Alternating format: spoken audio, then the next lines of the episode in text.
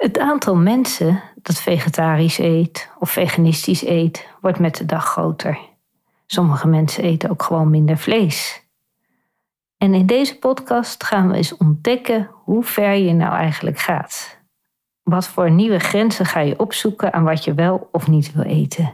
En waarom dan? En ik zal bekennen wat ik nog regelmatig eet en wat eigenlijk niet in een vegetarisch dieet past. Welkom bij de VegaPod, geen dode dieren op je bord. Mijn naam is Foekje en ik vertel je wat een leven lang vega eten mij heeft opgeleverd en gekost. Zodat jij lekker makkelijk en heerlijk gezond je eigen keuzes kunt maken.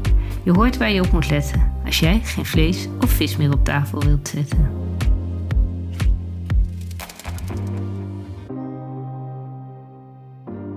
We gaan weer even een tijdje terug in de tijd. Ik heb een gesprek met mijn lieve Beppe over vegetarisch eten. De eerste vleesvervangers zijn er. En ik introduceer bij haar een geweldig vegetarisch Chinees restaurant dat in Lelystad is geopend. Ik denk dat het inmiddels, uh, nou wat zal het zijn geweest, dertig jaar geleden, dat zij daarmee begonnen. Daar serveren ze vegetarische kipstukjes. Kun je nagaan, dertig jaar geleden, vegetarische kipstukjes en vegetarische vis en allerlei andere vegetarische vervangers van wat vlees en vis is.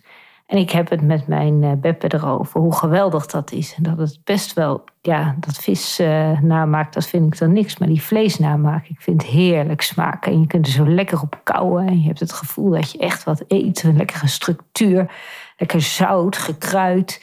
En ik kan er echt van genieten. En ik probeer haar ook te enthousiasmeren. Maar dat lukt niet. Zij vindt het helemaal niks. Ze zegt, ik eet geen vlees, ik eet geen vis. En ik hoef ook niks wat erop lijkt. Dat heeft geen enkele zin. En zij gaat ervan uit dat je dus gewoon een volwaardig voedingspatroon hebt. En in een volwaardig voedingspatroon hoeft geen vlees te zitten. En hoeft geen vis te zitten. En er hoeven geen vervangers te zitten. En ook op de vraag die ik haar dan wel eens stelde van, waarom draag jij nou leren schoenen? Mijn Beppe vond het ontzettend belangrijk dat je leren schoenen had. Want die ademden en die, die gaven lucht aan de voeten. Ja, wat denk je dat haar antwoord daarop was als ik dat vroeg?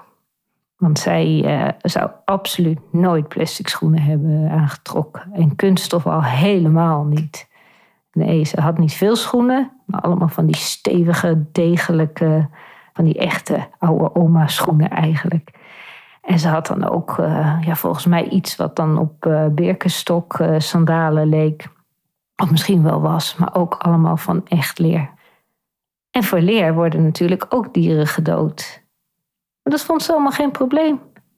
Nee, echt niet. Want die beesten die gingen toch dood voor al die andere mensen die vlees aten. Dat is wat ik daarvan onthouden heb dat ze dat zei. En in ieder geval weet ik heel zeker dat haar eigenlijk argument was gewoon, ik eet toch geen schoenen.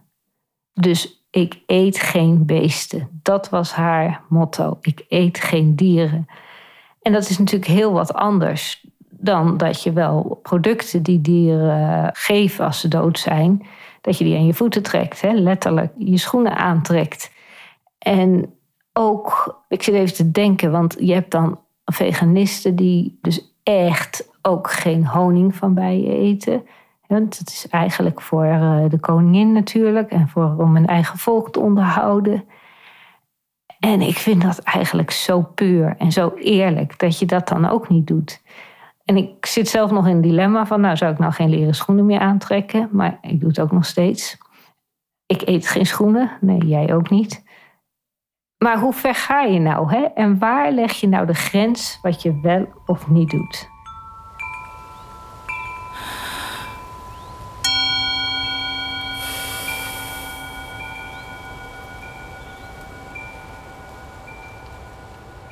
Vorige keer hadden we het over uit eten gaan. En natuurlijk, in een goed restaurant trekken ze vaak bouillon voor de soep. Van runderen, van kippenbouillon maken ze. En ja, dat wil je dus eigenlijk als vegetariër niet eten. Ik bedoel, er zit weliswaar geen vlees in, maar het is wel het aftreksel van vlees. En het wordt getrokken uit de botten. En ik heb het misschien ook wel even in dat verhaal over ziek zijn gezegd, dat een goede bouillon, echt uit botten getrokken, dat dat gewoon heel helend kan zijn voor je lichaam. En ja, ik wil dat niet drinken. Maar ik weet zeker dat in het restaurant waar ik geweest ben, dat ik regelmatig soep heb gekregen, waar dan wel de balletjes uitgevist waren, maar dat het wel bouillon was. En ik vind het wel heel knap als je dat allemaal niet wil. En ook in een restaurant heb je vaak een toetje, waar als je iets van puddingachtig iets hebt, ja, dan zit er misschien toch wel iets van gelatine in. Gelatine is gemaakt van botten en dat is een uitstekend bindmiddel, wat dus ook helder is, waardoor je het niet ziet. Je hebt aka-aka bijvoorbeeld, dat is ook een bindmiddel. Dat kun je als vegetariër heel goed gebruiken. Maar ja, als je dat gebruikt, dan is het altijd wat wittig. En ja, dat ziet er gewoon veel minder mooi uit.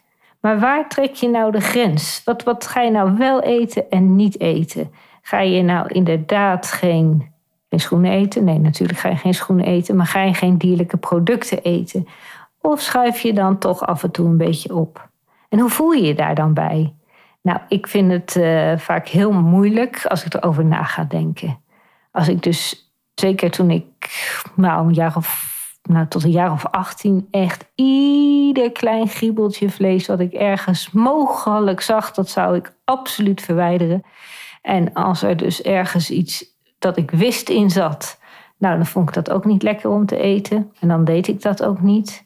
En het is bij mij nooit zo geweest dat ik het niet zou kunnen eten. Het was puur een mindset, zeg maar, zoals dat tegenwoordig heet.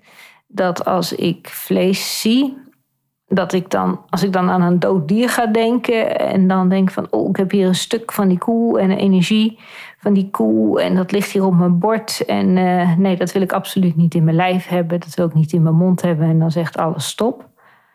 Maar als ik gewoon ontzettende trek heb en ik zou een stukje biologisch worst op mijn bord hebben, ik noem maar wat, en ik zou er gewoon niet bij nadenken, hè, dat zou echt uh, wel even moeten, ja, dan kan ik dat prima eten. En mijn vertering, die, uh, die vindt het prima hoor. Die heeft nergens last van. Dus het is echt bij mij in de mindset, zeg maar, die um, het wel of niet oké vinden bepaalt.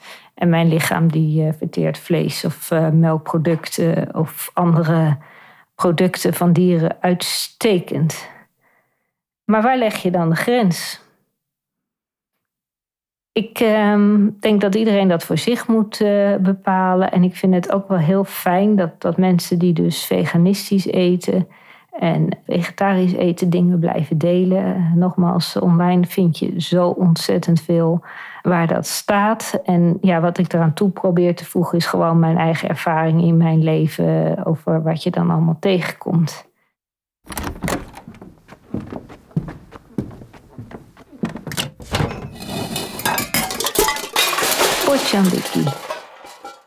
Ja, er is één ding wat uh, ik regelmatig eet, wat ik ontzettend lekker vind, waar ik van weet dat het niet vegetarisch is, ook niet gezond is, waar suiker in zit.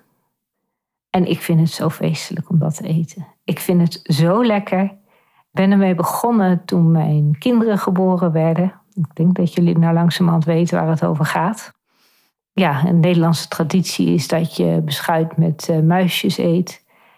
En we hadden toen op het geboortekaartje van ons eerste kind staan van wie komt er een beschuitje met mij eten of zo. Of, of we hebben daarover nagedacht dat het op het geboortekaartje zou kunnen. In ieder geval beschuit met muisjes is voor mij echt yum, yum, yum. Nou, beschuit zit natuurlijk eieren, vind ik geen probleem. Maar goed, als veganist vind je dat dan wat minder. Of leg je de grens van, die wil ik dus absoluut niet. Maar die muisjes. Je hebt witte muisjes en roze muisjes voor een uh, meisje. En je hebt witte muisjes en blauwe muisjes voor een jongetje. Maar ik geloof niet dat toen mijn zoon geboren werd er al blauwe muisjes waren. Dus we hadden gewoon roze muisjes in huis. Heerlijk. Maar als je dan op die verpakking kijkt. Toen de tijd stonden daar één nummers op. En uh, nog steeds misschien wel. Maar nu staat er ook bij wat er dan in zit. Nou, wat zit er dan in die roze muisjes wat niet vegetarisch is? Dat is karmijn.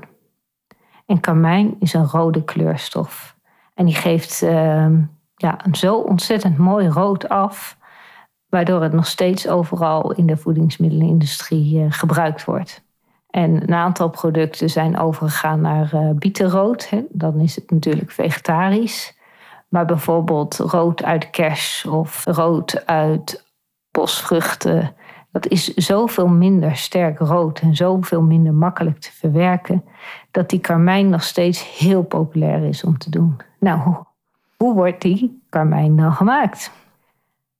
Uh, er is een prachtige documentaire, ik geloof dat dat... Nou, koekel even op karmijn en luizen. En dan heb je een prachtige reportage die je kunt zien uh, hoe karmijn dan gemaakt wordt. Ik kan je vast een uh, puntje van de sluier oplichten. Het zijn luizen die groeien op cactussen. En je schraapt als het ware die luizen van die cactussen af. Dan worden ze opgevangen. Nou, dat is allemaal nog niet zo'n probleem. Zou je denken, hè? Nou, dat, dat is nog redelijk uh, vriendelijk. Ze worden gewoon afgeschraapt en uh, ze worden dan op een doek gelegd. En dat wordt geschud. En dat wordt zo hard geschud dat die luizen, jij zou zeggen, duizelig worden. En daardoor gaan ze dus een stuk rood afscheiden. Daardoor komt die rode stof vrij. Nou, uiteindelijk gaan ze dan natuurlijk ook dood. Ze worden dan met hun schildje en al heerlijk gemalen tot een poeder, en dat is rood karmijn. Nou, nogmaals, ik uh, zal eventjes opzoeken hoe die video of die uh, televisie heet. Ja, het gaat om karmijnzuur. Dat is een stofje om dingen een mooie roze of rode kleur te geven. Roze koeken, fristie, muisjes, wijngums, aardbeienyoghurt, worstjes. Misschien ook wel vega-worstjes, maar dat zal uh, hopelijk niet zo zijn. In dat soort producten zit het. En dat is een filmpje op N P O drie. En dat is gemaakt door de Keuringsdienst van Waarde. En dat heet Voedselkleuren met luizenbloed? Vraagteken. Nou, echt een moeite waard om te zien. En de Keuringsdienst van Waarde, dat is natuurlijk het programma, ja, wat dingen uitzoekt, hoe het werkelijk in elkaar zit. Nou, soms ben ik het helemaal met ze eens. Soms denk ik, nou, het ligt nog iets wat genuanceerder. Maar in dit geval is het gewoon een prachtig uh, ja, weergegeven hoe die luizen dan uh, tot iets roze of roods in jouw, uh, in dit geval, muisjes komen. Hier hebben we het dus over de Keuringsdienst van Waarde. Maar je hebt natuurlijk eigenlijk uh, de N V W A. Dat is de nieuwe Voedsel- en Warenautoriteit. En dat was dan eigenlijk de Keuringsdienst van Waren. Die bepaalt wat voor grens er zit aan hoe je iets mag produceren. Wat erin mag zitten. Hoe je het op de verpakking zet. Ja, die stelt natuurlijk ook grenzen. Maar daar hebben we het over hele andere soort grenzen dan die jij zelf stelt. Aan wat jij wel of niet uh, oké vindt om te eten. Dus even terug naar de vraag die we aan het begin hadden, van hoe ver ga jij in het vegetarisch eten en waar leg jij de grens voor jezelf? Ik eh, had misschien deze VegaPod iets anders eh, moeten opstellen. Maar wat eigenlijk de reden is waarom ik het over grenzen stellen wil hebben is, is er een grens dat jij dus besluit om dingen niet te eten, maar gaat het dan ten koste van je gezondheid? Bijvoorbeeld, jij wil wel zuiver eten. Jij wil niet te veel of helemaal geen bewerkte ingrediënten eten. Jij wil het milieu sparen, want dat vind je belangrijk. En daarom eet je geen dieren. En jij wilt zorgen dat die C O twee uitstoot minder wordt. En jij hebt het idee dat dat helpt als jij dat doet. Maar wat als dat ten koste gaat van jouw gezondheid? En dat is iets waar ik toch ja, door dit thema heen van die VegaPod iedere keer op wil hameren. Hou dat goed in de gaten. Want als jij dus bereid bent om voor de aarde te zorgen, wat gewoon geweldig is. Maar als het echt ten koste gaat van je eigen gezondheid, waardoor jij ja, gewoon geen energie meer hebt om de dingen te doen. En uiteindelijk misschien wel heel veel pijn gaat hebben. Of ja, dat je H B, waar we het in uh, een eerdere VegaPod over hadden, hè, dat je ijzertekort krijgt. Ja, doe dat niet. Echt niet. Doe dat niet. Dat is echt uh, wat ik je mee wil geven. Overdrijf gewoon niet. En dus ieder friebeltje vlees overal uithalen. Natuurlijk, het is heel verstandig van je dat je bij jouw grenzen blijft. Maar af en toe is het ook oké om ietsje op te schuiven. Ietsje minder fanatiek te zijn. Ietsje minder extreem te zijn. Althans, dat is mijn ervaring na meer dan een halve eeuw op deze aarde rondgelopen te hebben.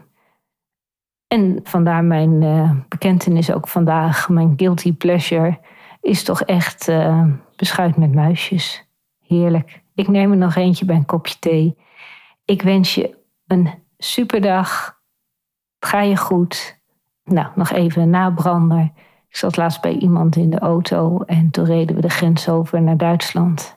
En toen zei de navigatie: u heeft de grens overschreden. Nou, prachtig. Fijne dag. Hoi hoi. Dankjewel voor het luisteren naar de VegaPod vol belevenissen. Wil jij meer weten of geen aflevering missen? Kies dan voor abonneer. Eet smakelijk, hap voor hap en tot de volgende keer. Lies, Foekje.